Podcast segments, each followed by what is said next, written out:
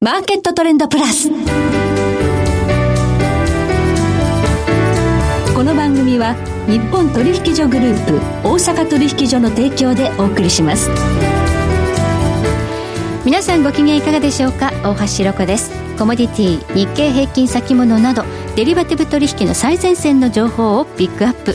え今日はマーケットエッジ代表取締役小菅勉さんにスタジオにお越しいただいています。小菅さんこんにちは。はいこんにちは。お願いします。今日はもう29日ということで、はい、マーケットトレンドプラス今日が年内最後の放送となります、はい、どうぞよろしくお願いいたします、はい、お願いします今日は小菅さんに原油についてお話伺っていきたいと思うんですがコロナショックでマイナス価格を次元するところまで大暴落した原油ですけど、はい、今ねあの50ドル目前というところまではまあなんとか上がってきています、はい、どうでしょうか原油のこのパフォーマンス。そうですね、まあ、今年厳しかったんですけどこれ年初来で見ると大体今原油って20%ぐらい下がってるんですね。あそうですか。原油はまだ年初来、一番高かったのってどこでしたっけ？これ今年は1月8日はい、年明けすぐですね。で年初が61.60ドルで、はい、1月8日が65.65、はい、これが一番高値ですね。ああ65ドルまであったんですね、はい、なんでこんなに年初高かったんでしょう？ちょっともうみんな忘れてると思うんですけど、はい、アメリカ軍が、まあ、イランの革命防衛隊の幹部を殺害したというツ隊のソレイマニ司令官っていうの、はい、これ今年の年初でしたか？そうですね。その頃やっぱりホルムズ海峡閉鎖とか、はい、いろんなリスクが考えられて、はい、その時に高値をつけました。リスクからちょっと原油は上がっていったというのが年初だったんですがその後ねもう皆さんも今も続くコロナ禍ということですもんね、これでやっぱり需要がかなり落ちたそうですね、まあ、1月の時点ではあんまりなんかみんな軽く見てたんですけど、うん、2月、3月になると、ちょっと様子が違うぞと、はい、中国だけじゃなくて、まあ、欧州とかアメリカ、どんどん広がってきましたと。はい、で、その時って、マーケットはどういうことを考えたかというと、はい、最大で世界の石油需要が大体3割ぐらい。はい日量3000万バレル、3000万バレルですか。はい。これぐらい減るんじゃないかというシナリオを織り込んでいったんですよ。世界需要の3割減ると。はい。それ大変なことですよね。そうですね。はい、まあみんなロックダウンで、まあ外出はできないんで、えー、車も使えない。はい。で、飛行機も飛ばなくなった。はい。で、船舶も移動しない。うん。で、輸送用のエネルギーがやっぱり全然使われないと、まあこういう状況になっちゃうのかなと。はい。まあ、それで、まあ、大暴落っていう前になんかちょっと、オペックが集まって、実は減産をしようという話し合いしてたはずですよね。そうですね。本当は3月にこれ、オペック、オペックスプラスの会合、6日にあったんですけど、はい、そこでサウジアラビアっていうのは、これちょっと大変な状況だから減産しようよと言ったんですね。うん、ただこの時、ロシアが、ちょっと冗談じゃないよと。ロシアが言うことは聞かなかった。まあ、増産とは言わないんですけど、うん、まあ、今の状況でいいじゃないかと、うん、もうちょっと様子見ようよということで喧嘩しちゃったんですね。決裂。はい、はいでそこでまあ3月末でサウジはもう減産やめますよと。はい、で4月にもう増産するよと。ちょっと逆ギレしたみたいな感じの発言があって、これがきっかけでしたよね。そうですね、はい。はい。原油マイナス40ドルまで大暴落するんですが、はい、えこれがまた回復するきっかけになったのが、またあの OPEC は話し合いをして、はい、え協調で減産するということを決めるんですが、なんと立役者がトランプ大統領だった。そうですね、ちょうどやっぱり今年、まあ、アメリカ大統領選挙がありましたんで、うんはい、石油会社がやっぱり厳しいのは上手ちょっと大変だよねと、はい、特にやっぱり雇用が失われたら、とんでもないことになっちゃうということで、はい、まあ、なんとかしようよということで、結構トップ外交で、まあ、ロシアとサウジ、両方に働きかけて、ちゃんと協調減産やっていこうよと、それでまあ原油市場安定化させようよという働きかけをやりました。はい、これ、4月のもう12日に合意してるんですね、協調減産で。うんはいはいここからまあ戻ってきたということですが、はい、えー、まあ需要も減ったけれども、供給も減らしたとい。うことで、なんとかなってるわけですね、このコロナの感染状況ってまだ続いている状況ですよね、それなのに今、足元でまたちょっと原油が強まってきたのは、何があったんですかね。これやっぱり途中で変わってきたのが、うん、もうこれ、完全なロックダウンっていうのはもうだめだよね。と、はい、経済殺しちゃうんで、そういうことはできないよということで、はい、まあ、なんとか経済と、まあ、その感染症対策を共存していこうと、はいうん、この力がやっぱり原油相場40ドル水準まで押し上げましたよね。はい。そしてなんか11月ぐらいからは株式相場もワクチン相場ということで湧きましたけれども、はい、原油もやっぱりワクチン相場と言われる側面あるんでしょうか、ね、そうですね、まあ、これ、ワクチンが順調にいけば、まあ、来年の需要回復するんじゃないかと、はい、この辺の期待感から、特に11月、12月は強含んでますね。はいということで、えー、マイナス40ドルというところから見ると、相当ね、原油上がってきたという印象があるんだけれども、はい、コモディティ市況全般で見ると、そうでもないんですね。そうですね。まあ、最初に言いましたように、原油ってまだ年初来でマイナス20%ぐらい。年初来でマイナス。2割下げてるんですはい。で、他のマーケット見ると、例えば金ってプラス24%。はい。で、銀だとプラス45%。ああ、すごい。ええ、金ってプラス5.2%ですから。はい。で、まあ、あと、例えば農産物のトウモロコシだと16%とか。はい。他はやっぱりみんな上がってるんですよね。じゃあ原因はやっぱりあのコロナの影響、まだ、はい、はい、えー、引きずっている状況であるということですね。はい、では、ここからは来年2021年の原油相場、こちらを展望いただきたいと思います。はい、えー、では、今日はどうぞよろしくお願いいたします。はい、お願いします。えー、その前に今日の主な指標をお伝えしておきましょう。今日大引けの日経平均株価です。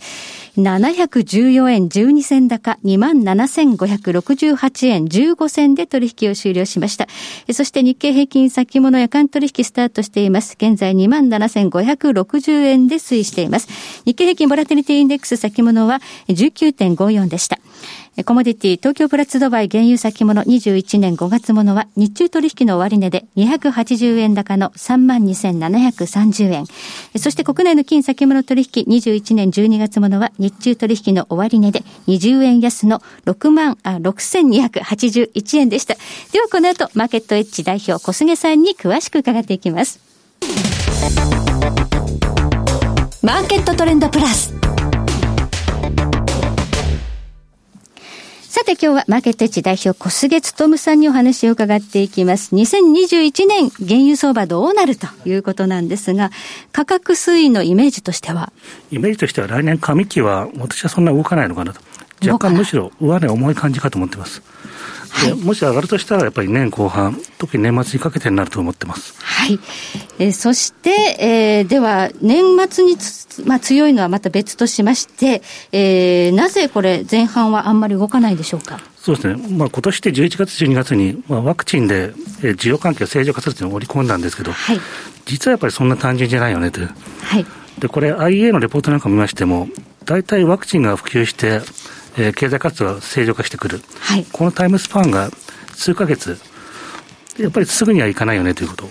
言っております。そうですね、ワクチン相場でまあ上がっちゃったということがあるということで、タイムラグがある、もう価格は先に織り込まれちゃってるということでしょうか。多分来年の夏場とか、それぐらいのもう需要環境を織り込み終わってる状況だと思ってます。はいそれにしましても、まあ、ワクチンが、ね、接種開始となって、今のところあんまり副作用の話とかがないとい。うことで、はい、えー、非常に安定的な値段の動きとなっていますが、えー、なぜ上半期に大きく動くんではなくて、下半期の上昇なのか、すぐに上昇しないのは、まず織り込み済みということと、はい、供給サイドの話はどうなっているのか聞きたいですね。そうですね。まあ一応、OPEC プラスは上、年上期ですか、はい、特にもう1月は日量50万バレル増産すると決めてます。はい、で、2月に関しても、おそらく50万バレルぐらい追加増産すると言われてます。はい、だ上期というのは、これ需要の回復があまりないところで、増産が進んじゃうんですよね。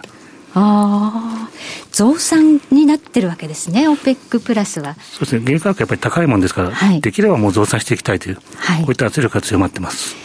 少しずつ、まあ、原油の供給量が増えてくるという中で、えー、実際に飛行機が飛び始めるのは、まだ上期ではなくて下期ではないかということですかね。特に今また変異種とか出てきて、はい、なかなか飛行機が飛ばない状況になってますんで、はい、これが回復してくるのは、ちょっと上期は難しいのかなと思ってます。あとこの原油が上がってくると、まあ、OPEC プラス1月からまあ若干の増産ですけど、もっと増産したいという欲湧いてきますよね。そうですね。今のスケジュールだと、年後半は動かさないという予定なんですね。はい。上期は増産するけど、下期は様子を見ようと。で、22年ですか、そこからまた増産しようって話なんですけど、はい、これ、原価格上がってくると、ちょっと待てないねという議論は出てくる可能性はあります。はい。じゃあ、OPEC プラスももしかしたら価格が上がると、ロシアなんか特にね、増産意欲強い国ですから、はい、増産したいということになってくると、やっぱり上値が重い。あと、アメリカのシェールはどうなってるんですか？そうですね、シェールオイル、基本的に経済的な理論だけ、面だけ見ると、はい、50ドル超えたら増産したいっていう企業はすごい多いんですよね。50ドルっていうのは損益分岐点になるんでしょうか？そうですね。これ、ダラス地区連銀が調査している石油幹部の、はい、えー、調査があるんですけど、そこでも一番多い回答が、50ドル超えたら、できればリグ増やしたいと、劇的に増やしたいという回答なんですよ。はい、劇的にですか、はい、何も考えなければ、50ドルってやっぱりシェールオイルの増産分岐点なんですよ。はい。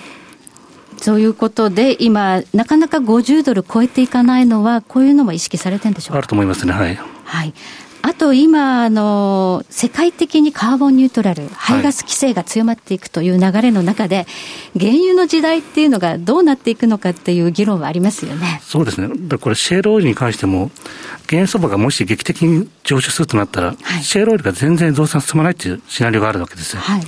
で、これはやっぱり経済的な合理性だけ見たら増産したいんですけど、うん、これちゃんと融資を集められるので、はい、投資を集められるのっていう、はい、この辺がやっぱりボトルネックになる可能性ありますそうですね、株式市場でも、まあ、投資のテーマが ESG、環境配慮というところだったり、はい、やっぱり化石燃料とか、これ、なんかこう、排ガスを出すような企業に資金が回ってくるのかっていうところは、ちょっと、これからの時代、厳しそうですよね。やっぱりそういった企業に対しては、まあ、投資もできないし、えー、融資もできない、こういった運動、運動というか、まあ、流れがありますんで、はい、この辺をちゃんとクリアできるかどうかというのは、まあ、来年の焦点になります。はい、ということで、まあ、時代がまあ再生可能エネルギーとかね、あるいはもう原子力とか、そっちの方に向かっていく可能性がある中で、シェール企業っていうのは、もうピークアウトした可能性っていうのがあるんでしょうかね？そうですね。私も来年はそんな劇的な増産は進まないと思ってます。結構横ばいに近い。若干まあ増えるんでしょうけど、はい、そんな前みたいな、まあ、どんどん増産するというのは難しいのかなと思ってます。はい。そうなってくると、まあ、年後半はちょっとこう上がってくる可能性があると、需要の方が喚起されそうですね。まあ、需要、需要サイドの要因から、まあ、だんだんと上がってくるかなと思ってます。はい。あと、金融要因はいかがですか？株価とかドル。そうですね。まあ、特にやっぱりドル相場の動向は注意が必要だと思ってます。ドル相場、はい、まあ今、ドル安ですよね。そうですね。この流れがやっぱり強まりますと、はい、時給と関係なく上がる可能性は高まります。はい。じゃあドル安が続くということであれば、原油は下支え要因になる。はい。あと株式市場もね、非常に堅調ですよね。そうですね。まあ来年も企業業績だいぶいいみたいですから、はい、今年からまあ株価が堅調に推移すると、はい、やっぱり原油も底が高くなります。はい。ということで、え前半は横ばいからこう幅安、後半にもしかしたら上がってくるかもしれないというのが来年の展望ということになりますね。はいはい。え小菅さんにお話伺いました。さて、ここで今年1年の感謝の意を込めまして、番組からプレゼントのお知らせがあります。えラジオ日経特製クオカードを5名様に、え、江森哲さんの著書、金を変え、米国株バブル経済の終わりの始まり、こちらを3名様。そして、亀井光一郎さんの著書、通貨の凋落で金急騰が始まる、こちらを3名様にそれぞれ抽選でプレゼントいたします。ご希望の方は番組ウェブサイトの応募フォームから番組の感想をぜひご記入いただきまして、どしどしご応募ください。締め切りは今日です。今日29日火曜日の夜となっておりますので、どしどし応募ください。なお、当選者の発表はプレゼントの発送をもって返させていただきます。たくさんのご応募お待ちしております。番組からプレゼントのお知らせでした。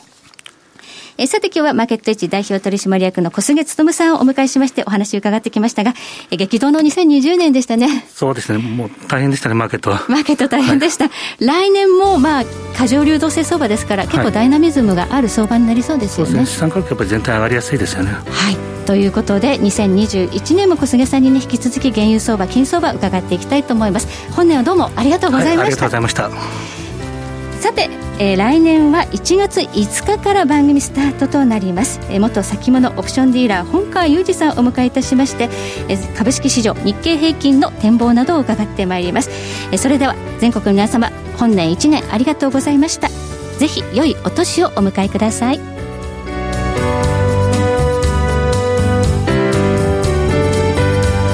この番組は日本取引所グループ大阪取引所の提供でお送りしました。